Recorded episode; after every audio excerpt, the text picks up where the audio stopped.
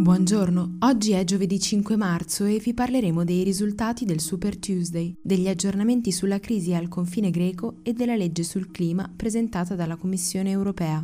Questa è la nostra visione del mondo in 4 minuti.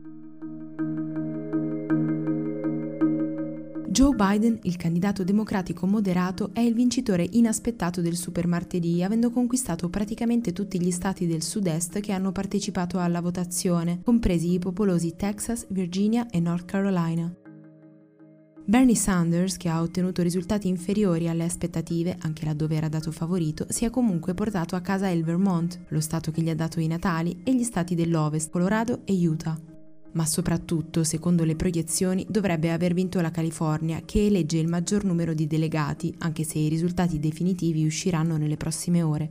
Il vero perdente del Super Tuesday è Michael Bloomberg, nonostante, secondo NPR, abbia speso 500 milioni di dollari solo negli ultimi 100 giorni di campagna elettorale. Certo ha un patrimonio stimato intorno ai 60 miliardi di dollari, quindi non finirà in bancarotta.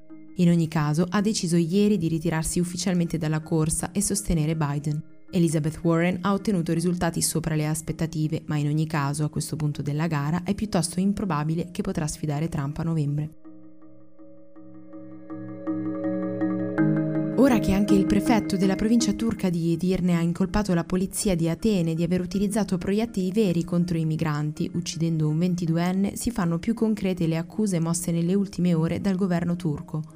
Gli stessi pazienti trasportati all'ospedale della città frontaliera hanno detto a Reuters di essere stati raggiunti da colpi di arma da fuoco. Nonostante questo, e nonostante alcuni video mostrino anche come la guardia costiera greca si sia comportata al pari di quella libica nelle ultime ore, la Grecia continua a parlare di fake news. Intanto la Turchia ha chiesto aiuto anche agli Stati Uniti, dai quali vorrebbe armi e munizioni, mentre ha accusato l'Europa di interessarsi solo dei migranti nei propri confini, ignorando la crisi umanitaria in Siria. Nemmeno coloro che sono già sul suolo europeo, nei campi sovraffollati di Lesbo, sembrano però essere una priorità per l'Unione Europea. La Commissione europea ha presentato una nuova legge sul clima che ha l'obiettivo di rendere giuridicamente vincolante per l'Unione Europea l'obiettivo di emissioni nette di gas serra a zero per il 2050. La normativa, che dovrà essere approvata dal Parlamento europeo e dagli Stati membri, non ha soddisfatto gli ambientalisti. Secondo Greta Thunberg, infatti, il provvedimento non include misure immediate che affrontino il problema nei prossimi dieci anni, cosa che sarebbe invece fondamentale. Nella notte tra martedì e mercoledì l'esercito statunitense ha condotto un bombardamento contro i talebani nel sud della provincia di Helmand, in Afghanistan.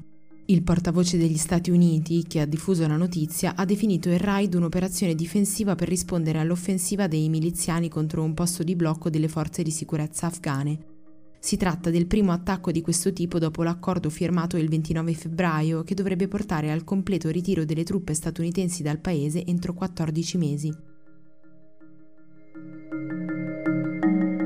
A nove anni dal disastro nucleare di Fukushima, il Giappone ha revocato l'ordine di evacuazione per alcune zone della vicina città di Futaba, rimasta deserta dopo il 2011. L'area che verrà riaperta si estende per 1,5 miglia quadrate e per il momento verrà abitata dagli addetti alla ricostruzione. I residenti invece dovranno ancora aspettare due anni, il tempo necessario per ripristinare la fornitura di acqua e altre infrastrutture. La decisione rientra nella strategia del governo per promuovere le Olimpiadi previste a Tokyo quest'anno, anche se a causa della diffusione del coronavirus potrebbero essere cancellate o posticipate. Per oggi è tutto. Da Antonella Serrecchi e Rosa Uliassi, a domani.